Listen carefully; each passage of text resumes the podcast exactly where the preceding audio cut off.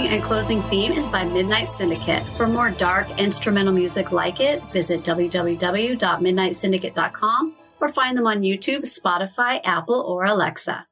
True crime stories are discussed in this podcast, which may contain graphic and disturbing content. Listener discretion is advised. Hello, everyone. Welcome back to Freshly Brewed Noir. I'm Jennifer. And I'm Summer. This is episode 35 Henry Louis Wallace, aka the Taco Bell Killer. Jennifer, you were saying Taco Bell Killer doesn't sound scary to you. Not even a little bit. Unless it's like Taco Digestive Bell killing. issues? Yes. it's like, yeah, eating Taco Bell. Then that's scary. Yes. Okay, well, I did my research uh, properly, like you told me to, and I went and tried out some Taco Bell. I am so proud. Did you try the um Mexican pizza? No, I was so disappointed. They were sold out. Is it like a hot 'cause commodity or something? I think it's Doja Cat. I think she What? Does she like promote it? she did. She did a song on her TikTok. They brought it back, and I think everybody decided to go buy it because they were sold out. You have to show me this. I'll show you it. You'll love it. But tell me what you got. Since they were sold out of the Mexican pizza, I ended up getting two pintos and cheese. I went hardcore for the beans, Okay, well, you went hardcore. that is true. and everything was fine. I was. I didn't have any issues. really? Yeah, really. Well, you know what? Maybe a little bit of indigestion. Not like it wasn't too terrible. no, it wasn't terrible. Mm-mm. Oh my gosh. Did you have any enzymes or anything? And I didn't even take enzymes. Straight to the gut, Wow. pintos and cheese. I can't even process this. I mean, maybe they've improved the recipe since I've tried it. I don't know. The recipe. Act like it's Martha Stewart on there. Like, let's improve this recipe. I mean, I can't tell you how many times I've regretted getting Taco Bell, but I mean, that was years ago. So maybe, you know, they're on a better path. Maybe you should give it another go. I don't think I will. I think I've been traumatized. Wendy's and Taco Bell, I will never eat again. Oh, I got sick off of Wendy's. It was the salad too, which is really sad. It wasn't even for something really great. It was like their strawberry salad, and it probably had that listeria or whatever was making people sick. Oh, no. I got yeah, really bad case of food poisoning there. I will never go back. Well, Done with you, Wendy's. yeah, same here. Did you get sick too? Oh yeah. I was eating a mushroom blue cheese bacon burger and I know that Right away, it sounds like, sounds like a problem if you're doing that at Wendy's. Yes. Maybe I at Ted's that would be okay. listen, I was so hungry and it sounded so good, so I was like, let me just try it. And Did that come I right back up? thought I was having a heart attack. no, driving home. you I might have like, been oh having oh a heart God. attack. And it didn't come out great either. So I just will never again. Never do it again. Okay. No. Were you speeding home? Yes. Were people honking at you like, "What are you doing?" Were you like, "It's Wendy's," waving out the window? Well, it was midnight. So You went were- to Wendy's at midnight and got a mushroom bacon burger. Listen, it was back in the day, you know, sometimes you have those cravings. Okay, Right? Yes. Well, I have those all the time. I crave things all the time. So that was one of those times. Okay. Now we can just DoorDash when we have those cravings. We don't even have to go out. Unfortunately, DoorDash was not a thing back then when this happened. so it. definitely a hazard on the road. and apparently this guy's also a hazard. He's very scary, but not in the way you would think. So he would befriend women and then go visit them at their home, rape them, and then strangle and kill them. And then usually he would rob them to go buy drugs. Yeah, he doesn't sound like a good time. No. He didn't come across as scary to anybody. He had a very friendly personality, so like nobody suspected him. And we were watching the 2020 Yes, when you came over, the episode is called Lock the Door Behind You if you do want to check it out. And it's 2020, I think on ah. Hulu. I didn't realize they had a episode on him, so it was interesting to watch this before recording. Yeah, it was good. We'll talk about it throughout. I was going to make this a short episode. You have a bunch of home stuff going on, so do I. So we're right just, in you know- thick of the building. We're just stressed all the time. True story.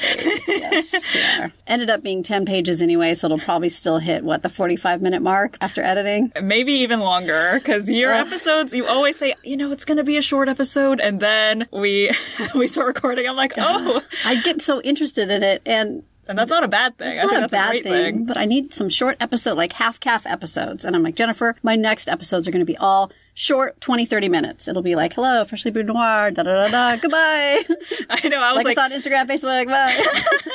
all right, well, uh, so the end of the episode already? That's it. Yep. I was like, so summer, it's going to be like five minutes? I was like maybe three and a half minutes. Yeah. And then I started reading about Henry Louis Wallace and it ended up being 10 pages. So I think maybe this means that half calf for you is always full calf. Like you can't do half calf. Oh, like in life, huh? It I can't do translate half in ev- calf. translates that way in everything. Dang. So what should I call my episodes then? So that way I could actually do like a half episode. You need to call them something else. Maybe they Like could be like espresso espresso shots. Yeah.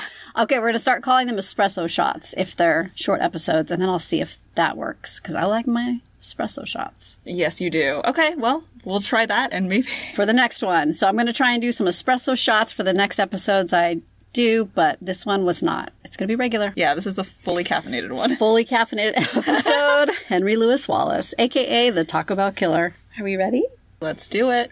Like I was saying earlier, Henry Louis Wallace was somebody who would befriend women. All of these women were young, attractive black women who either worked at Taco Bell, where he was the supervisor, or they were friends of his girlfriend, Sadie, who worked at Bojangles. A lot of fast food comes into play here. You know, I'm having flashbacks Don't have because flashbacks. I used to work at a pizza place. You, yeah, you did. I did too. I worked at What's Round Table. That was one of my first official jobs. And you worked at Bahama Breeze, but that's not fast food. That was good money too. Usher came in. He would tip the whole patio. I never got there on the days he was.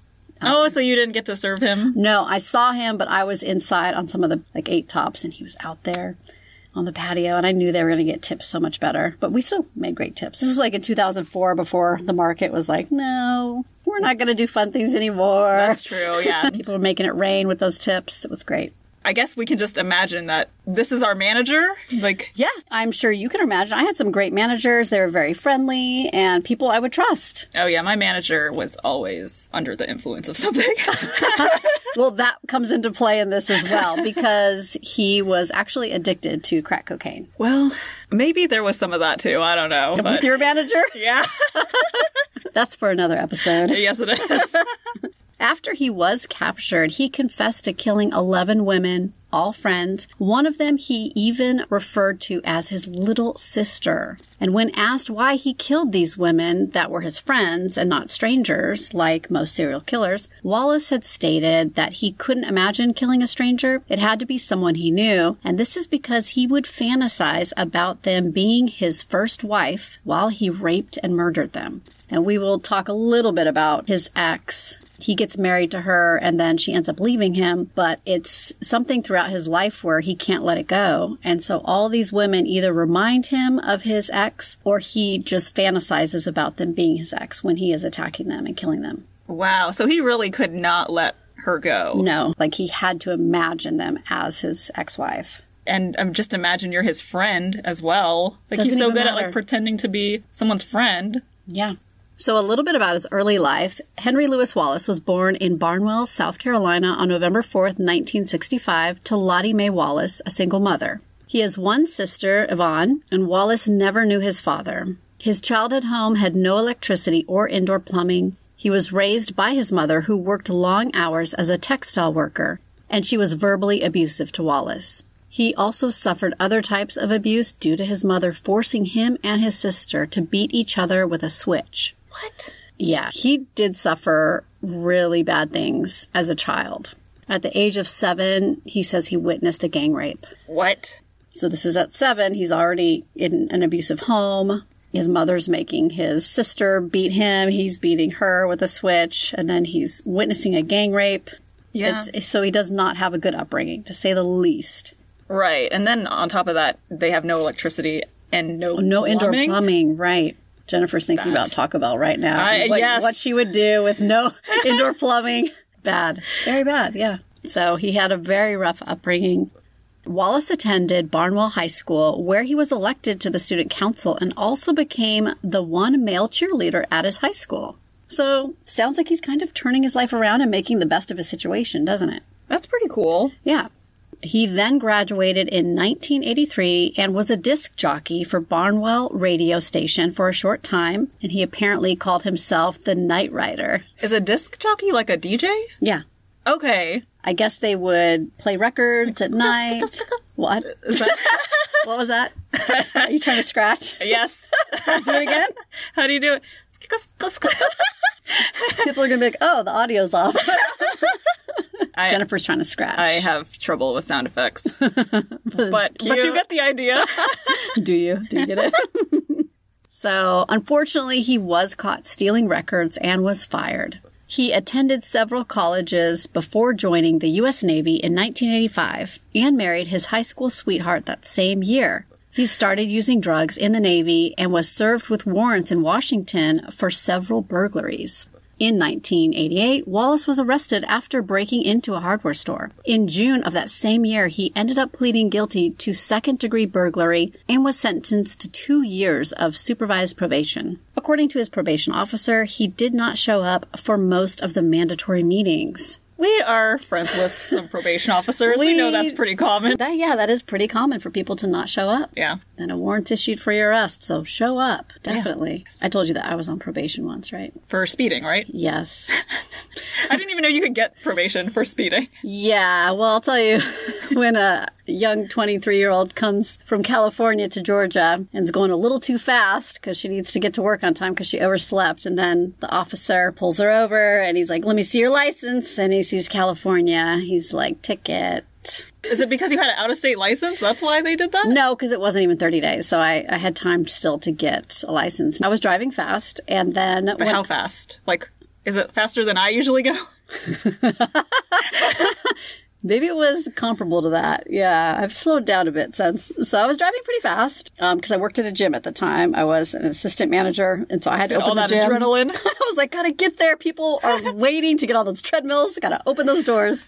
So when I went to court, I was one of the last three to go before the judge. The judge was in a great mood. He was cracking up with everybody. Oh, okay, giving them these just light sentences or just, you know, pay a fee and this and that. Then it got to this one guy right before us last three. He pissed the judge off so bad and the judge's demeanor changed. He threw the book at this guy and gave him probation and all these fines. Then he's like, who else is left? the three of us were looking at each other. Oh we're like, God. oh, we're up here. So we get up, walk and stand in front of him. He's like, what are you in for? And what are you in for? And then he goes through, what are you in for? I was like, speeding. And how do you plea? And he tells me I have this many fines. And the only thing that was on my record was this one speeding ticket. But he says, yep, three months probation. So I would show up to the probation office because I didn't want a warrant. I show up to the probation office with my baby who was like six months old. And then my little toddler would just be standing in line. My probation officer, when I first saw her, she was like, speeding. Speeding. she goes, really? They gave you probation for that? I was like, yes, he sure did. Dang. Yeah. Curse that person who was right in front of you. Oh, I know. So now you are a criminal. I've, I've no, no, it's it's off my record. It's it's been a long time. I have a clean driving record, great insurance uh, rates. Yeah, I learned from that lesson. I was like, I will not do this again. I'm never speeding in Georgia ever again. Okay, that was a little tangent, but But now you know. now you know. Show up. She doesn't speed anymore. I don't speed anymore. Jennifer does, but she gets away with it. I'm like a ninja on the road. She is. On March 8, 1990, Wallace committed his first murder. It was 18 year old Tashonda Bethea, a Barnwell High School student. She was described as beautiful and bright eyed by family and friends, and Wallace had wanted to date her. Their mothers worked at the same factory and were friends. After Wallace murdered her, he dumped her body in a lake in his hometown, and it was not found until several weeks later. Wallace was questioned by the police regarding her disappearance and death, but he was never formally charged. He was also questioned in connection to an attempted rape of a teenage girl in Barnwell, but it appears that no charges were brought against him in that case either. His marriage to Moretta was in bad shape by this time and they separated. In February of 1991, Wallace broke into Barnwell High School and the radio station where he once worked as a disc jockey and stole expensive video and recording equipment. He was caught trying to pawn the items. Theft is a theme like throughout this part of his life because he was addicted to crack cocaine Okay. So he's basically trying to steal stuff so he can sell it for money. and to- get high. Yes. Gotcha. Is he still in the Navy at this point, too? He is, but like he's not on active duty, so he was Oh. back home. Okay. In November of 1991, Wallace moved back in with his mother and sister, who had relocated to the Charlotte, Mecklenburg area of South Carolina. He was fired from several different restaurants and ended up becoming a manager at the local Taco Bell, and this is where his drug addiction really got severe. In 1992, Wallace was honorably discharged from the Navy, even with his record. Wow. In in May of that same year, Wallace picked up 33 year old Sharon Nance, who had attended Charlotte Mecklenburg schools. She had a son. She had entered into a life of drugs and sex work, which made her an easy target for Wallace and a case the police would most likely not do a thorough investigation into. When she demanded payment for her services, Wallace beat her to death and then dumped her body by the railroad tracks. She was found a few days after. So he doesn't even like conceal the bodies, he just dumps them. He will drive them to remote places or where he thinks they won't be discovered quickly, Okay. But right now his MO is beating women and killing them. Okay. Then in June, Wallace lets himself into Sadie McKnight's apartment, who was his girlfriend at the time, using a key he had taken from her. Caroline Love, a 20 year old college student and co worker and roommate of Sadie's, comes home to find Wallace in their apartment. Wallace comes up to Caroline and gives her a kiss on the cheek. Caroline tells him to never do that again and she won't tell Sadie about it, but Wallace proceeds to put Caroline in a chokehold and drags her to the bedroom where he undresses her and rapes her. When she begins to struggle, he grabs a curling iron and chokes her to death with the cord. He then wraps her body in bed sheets, puts her in a large trash bag, and drags her out to his car. And nobody sees this. He drives the body to a wooded area and leaves it there.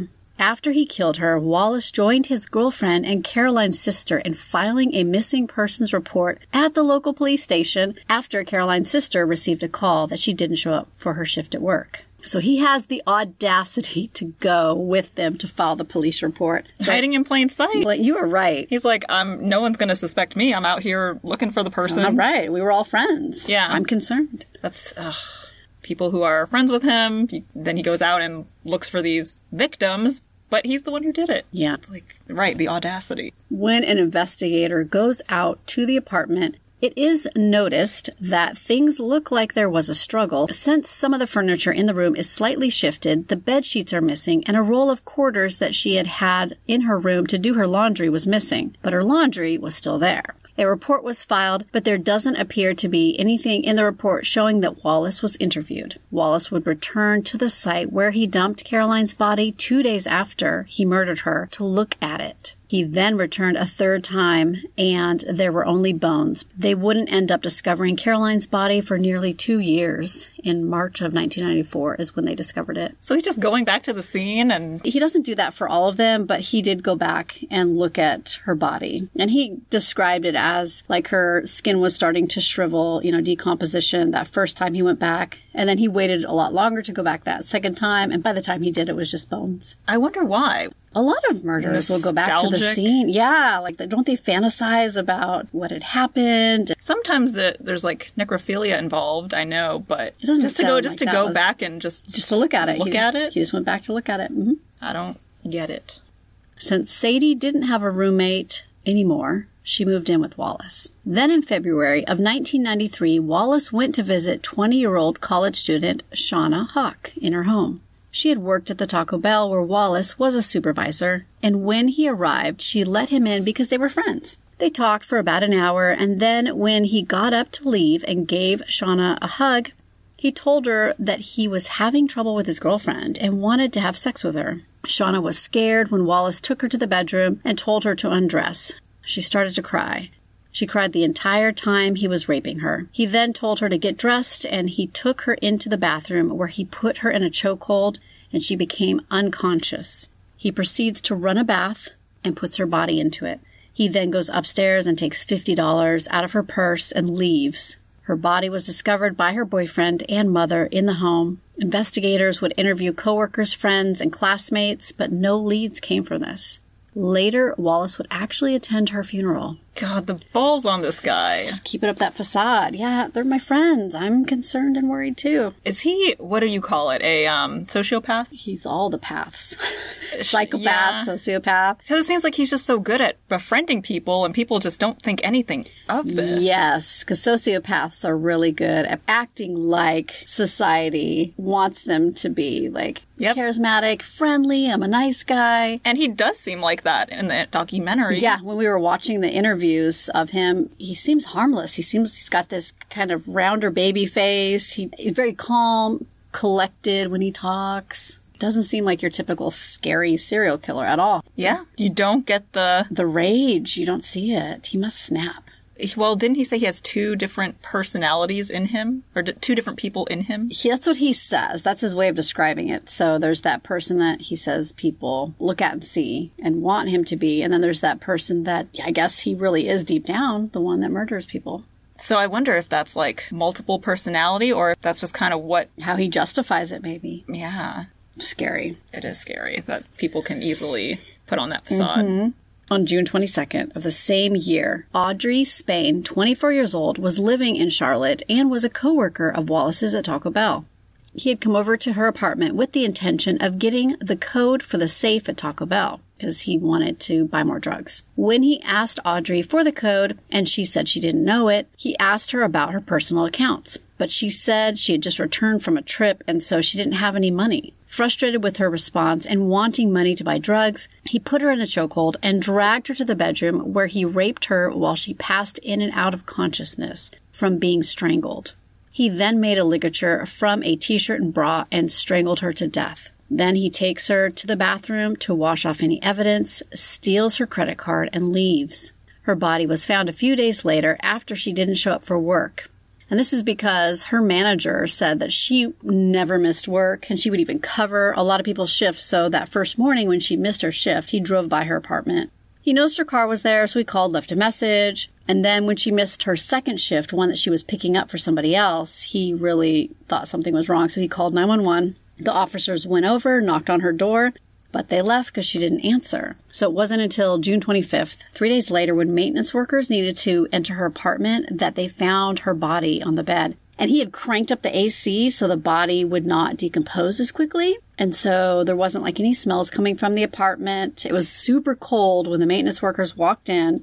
Oh, so he did that as a way to conceal the smell, not to Yes. preserve the body. He didn't care about her. He did not care about her. No, he cared about just the timing of I don't want somebody to find out quickly. He just leaves the body there. That's what I'm saying. He Just yeah, leaves the body. He's like, I'll just crank up the AC and then it'll just take them longer. But he didn't even try and conceal her body. They did find a piece of the T-shirt that he used to make the ligature stuffed in her mouth, and there were also small abrasions on her back, face, and knee. So they knew this was obviously a homicide. At this point, you might think that the police would think the murders of Shawna and Audrey were similar, right? Both victims were young, attractive black women with no signs of forced entry, like they may have known their killer. Both were strangled with a ligature and their bodies were washed off with water. Both worked for Taco Bell, the same one. And both women were robbed of a small amount of money. Even with all of these similarities, these two murders are never connected by the Charlotte Mecklenburg police. That does seem odd because you would think that they're so similar and they both work at the same place. Yes.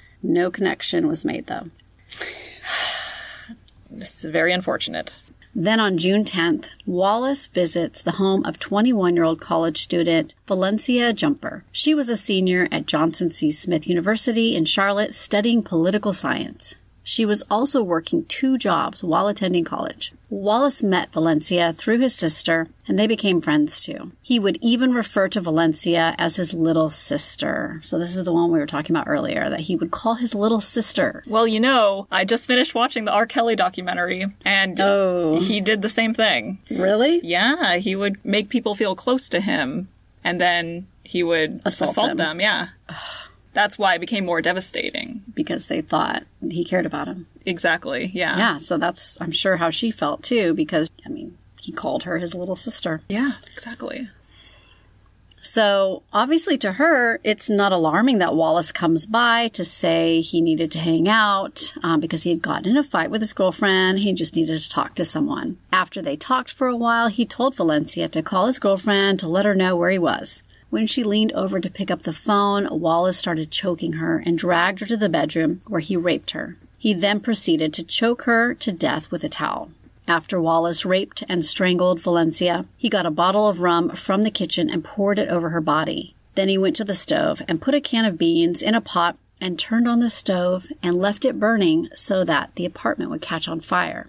Wallace also took jewelry from her body and then later pawned it. By the time firefighters got there, her body was so badly burned that an autopsy concluded it had been an accident. Wallace attended Valencia's funeral with his sister, Gosh. now, later on, after Wallace confesses, her body would be re-examined and the cause of death would be amended to strangulation. So I guess So they wouldn't have even known. they wouldn't have thought this one was related. A little different. He didn't wash off her body, and then even though she was strangled, her body was burned so badly that maybe it wasn't that noticeable. If they're just thinking it was a fire, like she had left a pot of beans on the stove, right. but when they later looked at the body again, they noticed there was no soot in the lungs from a fire, which if you're sleeping, if you fall asleep and you leave something on the stove, you're going to be breathing while the smoke is going through the place. And there'd be soot in your lungs, but she didn't have any smoke or soot in her lungs. So so maybe it was blocked because she was strangled. she wasn't breathing anymore because she was dead before he started the ah, fire. That so makes then, sense. then that would be something they would think could have been like foul play if they had looked at it that way, but they just thought it was an accident. They literally would not have known if he didn't confess. Yeah, they would have never re examined it. Yeah. Wow. On the evening of September 14th, 1993, just a little over a month later, Wallace goes to the apartment of 20 year old Michelle Stinson, a college student and friend of his from Taco Bell. Stinson had two sons, a one year old and a three year old.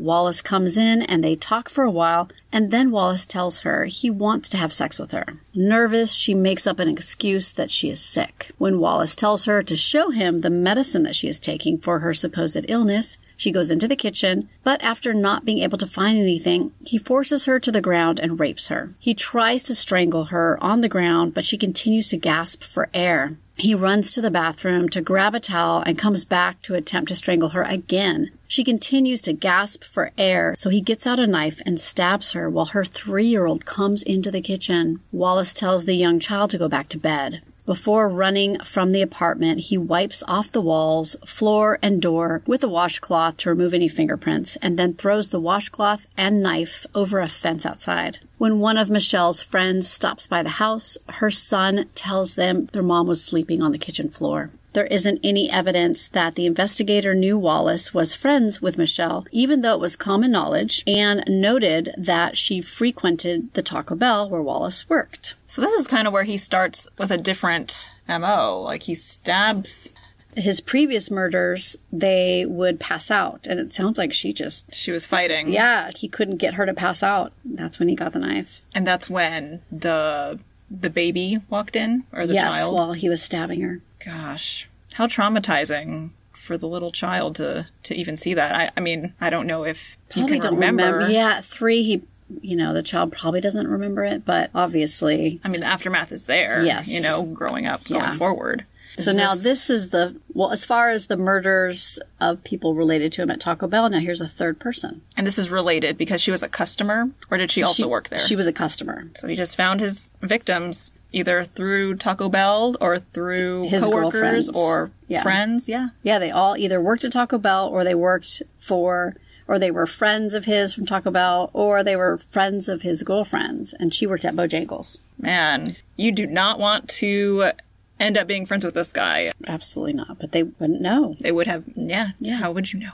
At this time, there had been five disappearances and or deaths in the course of just 15 months, and they were all within a five mile radius inside of East Charlotte. The community was predominantly black and were rightfully frightened and angry with the police and accused City Hall of a very careless attitude towards the issue of the missing and murdered black women. The police department decides to hold an emergency press conference and appoints Sergeant Gary McFadden as the lead investigator. Now, you should know that McFadden had no previous involvement in any of the cases, but he was a black man. And he was the lead investigator. No, he had no previous involvement in any of the cases, but he was a black man. What do you think they were trying to do? What, Send a black man to investigate these these murders? No, they didn't send him to investigate it at this point. This is them holding a press conference and not sending any lead Oh. investigator who actually had any knowledge of any of the cases. They picked a investigator that was black to go up in front of everybody. Even though he had no idea. He had no idea about the cases, but they were probably trying to send the message of, no, we care about you. They wanted like the image of representation, possibly. I think possibly that's what happened. Why wouldn't you have the people actually investigating these crimes go up and speak to the people when you hold a press that conference? would make the most sense to me because they would know what's going on with it. I'm not understanding their tactic here. It doesn't make sense. Oh, I think I understand it. Let's do some smoke and mirrors. Let's make it look like we care. yes,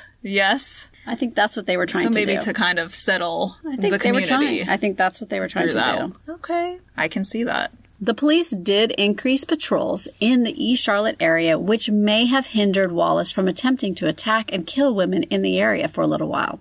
In addition, he became a father just three months after killing Michelle Stinson, but the baby was not Sadie's. This was from another woman. Okay. Um. So yes, know he- anything so he's, about? so he's raping women and killing them, and he has a girlfriend, and then he also has some other person that he impregnated and has a baby with. he sounds like a great guy. February 4th of 1994, Wallace is arrested for shoplifting, given a court date, and then released. He did not appear for his court hearing and a warrant issued for his arrest. Appear for your court hearings for sure. Definitely.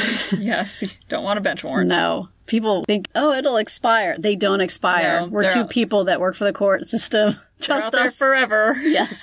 Although there is no record of any attempts being made to apprehend him, here is where he becomes even more violent and reckless with his murders. And at this point, he is still struggling with his addiction to crack. So I wonder if, like, even if he wasn't doing crack, would he still be doing this? Or does this crack addiction just fuel his behavior? That's a good question. I'm not an expert on crack, but I'm sure. I'm glad you're not.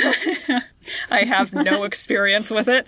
But I mean, I just imagine that it enhances, you know, Whatever feelings are there or aggression is there. that's what I would think. But It is why he would go to these women's homes, is because he was looking for money. But then also, he's raping and killing them. He's not just robbing. So there's something else there, I think, besides just the need for money. don't do crack. Yes, we don't promote drugs. No. Just caffeine, legal drugs. Uh, yes.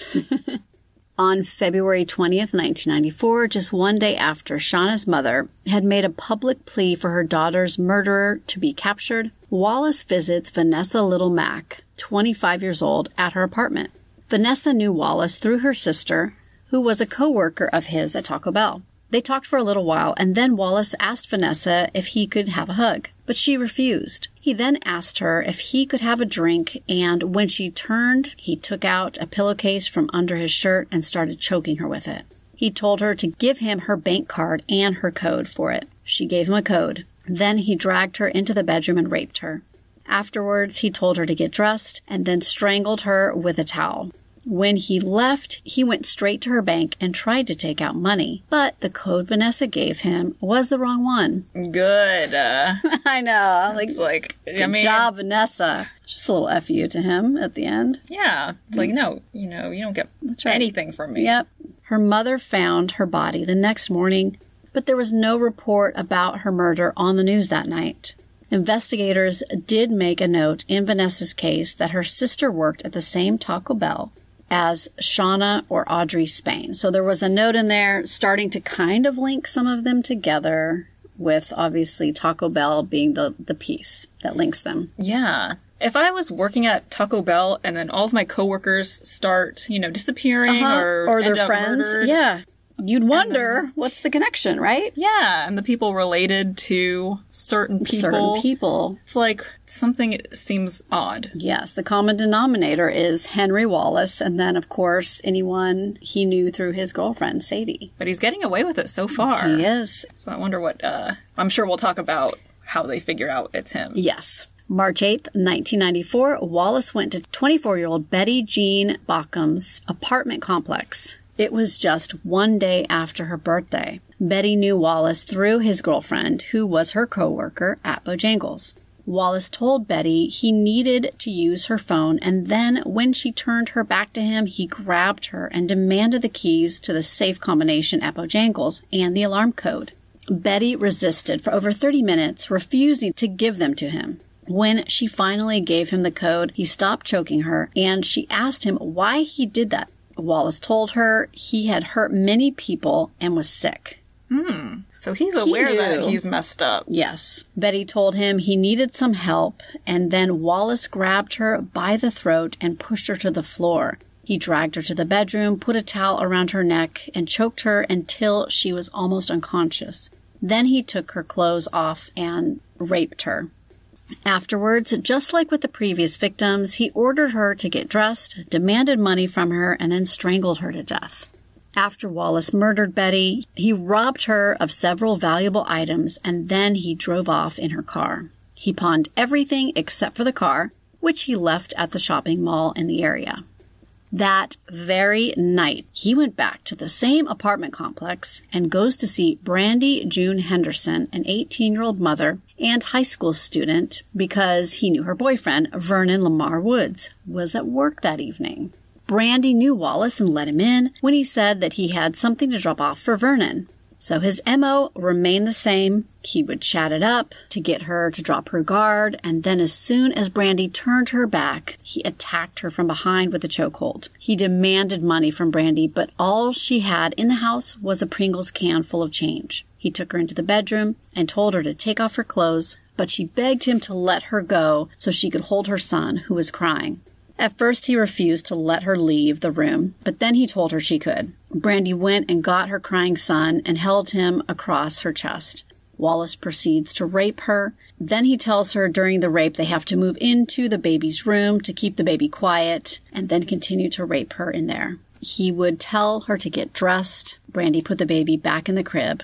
Then Wallace gets a towel from the bathroom and strangles Brandy with it. Brandy's baby starts crying louder and Wallace starts to panic. He then gets a smaller towel from the bathroom and ties it around the baby's neck tightly like a ligature. The baby, being unable to breathe well, starts choking and gasping for air, but is unable to cry any longer. Wallace then steals the TV and stereo before leaving, which he sells for $175 to buy crack with. When Brandy's boyfriend returns to the apartment, he finds her dead and he sees that his baby is not breathing right with only short, shallow gasps of air. He removes the ligature on the baby's neck and calls the police. Their baby is rushed to the hospital and does survive.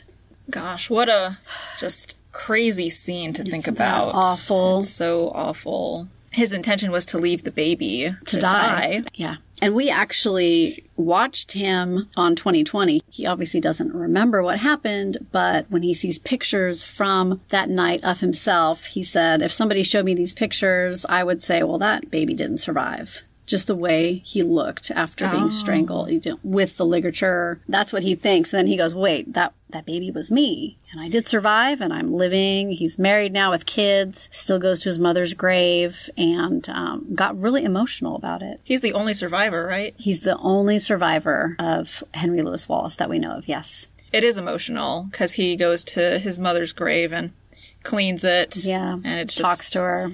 Yeah, it's an emotional scene. It's good to see that he was somehow able to still, you know, Go on and lead a very happy life. right. Because, like you said, he has a family now and he's been able to go forward mm-hmm. somehow.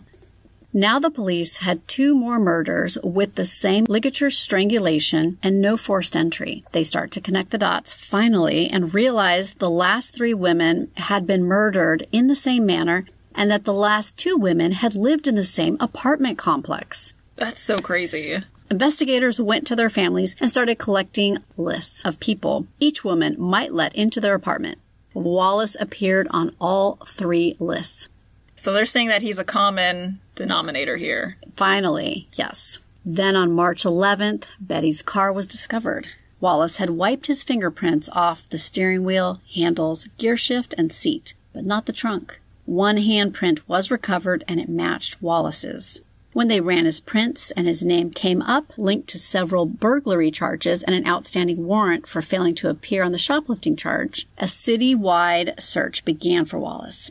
While the search for him was taking place, Wallace was visiting Deborah Slaughter, who used to work at Bojangles with his girlfriend. Wallace wanted to talk her into buying some crack with him. She told him she needed her money for rent.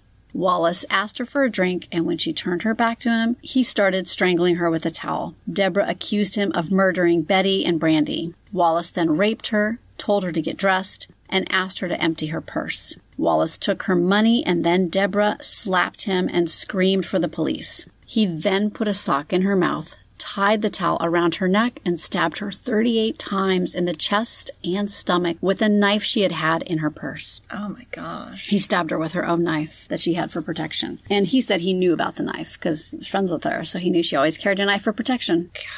The next day, on March 12, 1996, Wallace was apprehended by the police. He immediately confessed to the murders and said that a big burden had been lifted from him. Oh God. Like, yeah, we're doing you a oh, yeah, favor. that's okay. great. Oh, I feel better now that I've told you all that I've murdered all these people. He went on trial in September of 1996 and was pronounced guilty on January 7th, 1997. Then, on January 29th, he was given nine death sentences. He is currently on death row in Raleigh, North Carolina. Well, good. So currently he is still waiting. He does not have an execution date. Dee Sumpter, the mother of Shawna Hawks, would found Mothers of Murdered Offspring, a support group and network of families who have lost children to violence. Miss Sumpter would state that since the victims were black women and weren't prominent people with economic status, they weren't of importance to the community, so their murders weren't investigated correctly or with any urgency. Deborah Slaughter's father also believed that each of these murders took a low priority with the police because of race and economic status. He believed the women just weren't important to the police. The police would say that their inability to catch Wallace was due to inexperience with investigating serial murder. They stated that they sought the help of the FBI in 1994 and were told the murders were not the work of a serial killer and that Wallace didn't fit the profile since he was black and most serial killers were white. Serial killers are also expected to kill strangers, and he was killing friends and coworkers, so it didn't fit that profile.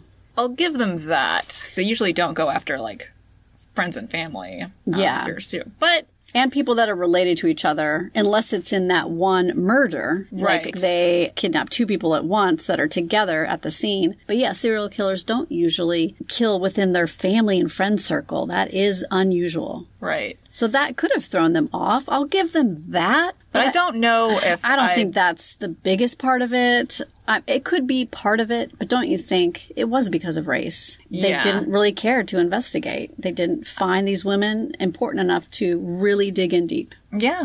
We know that this is still kind of a common thing, too. That's why they have to advocate for themselves. We need to. Their stories aren't shared enough. Yeah. Exactly. So I don't doubt that that's one of the issues. And also, I think serial killers can be of any race, as we have talked about on this show. Right. At Samuel Little. He has one of the highest counts. Yeah. All serial killers are not majority white crazy men. And at this time it was the 90s, so maybe there wasn't as much information out about Serial killers. other serial killers, right? But still, I I think that was part of it, but I don't think that was the biggest issue. Because if they really dug deep, even not even deep, I mean, all, these women were at Taco Bell, and two of them literally worked at the same one, and they were Yeah. friends with Wallace, and he knew all these women. There was that connection there. So maybe it just wasn't a priority. Yeah, like her dad had said, it wasn't a priority. So sad. Yeah. Because they could have it could have been solved sooner I believe so. and prevented more deaths. Yes. Since his incarceration, Wallace has confessed to other murders that he claims to have committed while stationed around the world during his time in the Navy. If he is telling the truth, his death toll is nearly 20. On June 5th, 1998, Wallace married a prison nurse, Rebecca Torres, who is 23 years older than him. They were married in the room next to the execution chamber. Seriously? If you're going to marry a serial killer, I guess, yeah, marry them next to the execution room. Okay. I know. Rebecca. I will never understand this. I don't Like, I don't get why people fall in love and get obsessed with serial killers to the point of like marrying them. I, I don't understand it. it, it's beyond comprehension. I Yeah. think. Is it because he's a serial killer? I don't. I don't, understand. I don't, understand it either. Dee Sumpter's organization offered to work with the police department in Charlotte to train the investigators to be more sensitive to the kinds of issues they were overlooking and increase communication between the investigators, which could have helped put these pieces together sooner. But there has been no briefing on the investigation. Oh wow, and that was back in the nineties. Yeah, so that was in the 90s. Um, so they never took her up on her offer. Hmm. I mean, why not? Why not? I know. She's trying to Like get more knowledge. Yes. Like use these tools to help be better investigators. Yeah, because one of the biggest things- together better. Right. One of the biggest things was they weren't communicating about these cases. Here's the things that happened. Oh, well, that happened in my case too. Like, she also worked for Taco Bell. She also was strangled. There also was no forced entry. So if they would have But they took a talked pass about it, yeah, wasn't high priority. That's unfortunate to hear. I But had you ever heard about this case before? no, I hadn't either. I've never heard about this. When you told me it was the Taco Bell killer, I was like, "What?" You were scared for other reasons. I was. but it, I mean, it's surprising how many people he killed. Like, yeah. Sounds like closer to 20. Yeah. It's always scary to hear that these are people who've been in the military who are trained not to kill people, but they have that training to overpower. the combat training, Right. which the average person doesn't have. So that's why he was able to put these women in chokeholds that they pretty much couldn't get free of. it was darker than I thought it would be. Yeah, he killed more people than I realized because, like I said, I thought this would be a shorter episode. And then as I started looking into it, I was like, okay, there's 11 women here. I thought it was, I think, two or three And he admits to more. He admits Yeah. to more. And I mean, I'm glad he's locked up now and he's never getting out. So No, he's never getting out. Still no execution date, but he's just sitting there on death row with his wife visiting, I guess, by his side. I don't know. they don't get conjugal visits, do they? I don't know. Do they? I don't On death row? know. Hold on, let's look that up. Jennifer's like, they can't be having sex. Should not be enjoying their life. Absolutely not. Absolutely not. Do death row inmates get conjugal visits? Even in states that allow conjugal visits for other prisoners, death row prisoners are not entitled to conjugal visits, and no state officially permits conjugal visits for death row prisoners. Okay, but it says officially permits, so Is there they some may have kind of slipped in. Yeah, they may have slipped in a couple of them. Hmm. Any final thoughts on that? Well, I'm glad that he's just sitting and suffering. Not happy. Yeah. but it's just it's sad all around for the families and you know the kids that grew up without their moms I know. um, the moms that grew up without their daughters it's just terrible It's always weird to me too how it's always there's always sex involved in these murders. Like male serial killers. Yes. Just always sex is involved. yeah Why? But it's always violent too. Yeah. it's it's usually it's not obviously consensual so it's still about power. So what can you take from somebody? You can take their life. You can take their you know take them sexually and that's um, without their consent that's just more power that they have over them. So it's just i think it's all about control and taking something from somebody. Yeah. Power can definitely be a factor in that, like feeling that power over somebody. yeah So maybe that's what it is. On to the next one, I suppose. i know so and you don't have anything planned yet No, it's going to be up in the air. okay mine are too so we'll, it'll just be a surprise package next uh, next recording Yeah. we'll see what we have so anything else Well, we just, you know, we want to encourage people to get out there and vote. yes We're we not preaching. We're not a political podcast, but get out there and vote. Guys, you want rights. Don't get discouraged. Just get out there. Our voice matters and we have to take control. Follow us on Facebook, Instagram, Twitter, TikTok. All the socials. All the socials at Freshly Brewed Noir. You can email us at freshlybrewednoir at gmail.com if you have some show ideas. Yes, and uh, if you could rate us five stars on Apple Podcasts And Spotify, too, I believe. and Spotify, leave us a review of your thoughts. Yeah. You know, we want to know what your thoughts are. All right, so until next time, Stay caffeinated get hobbies. and don't murder people. Bye. Bye.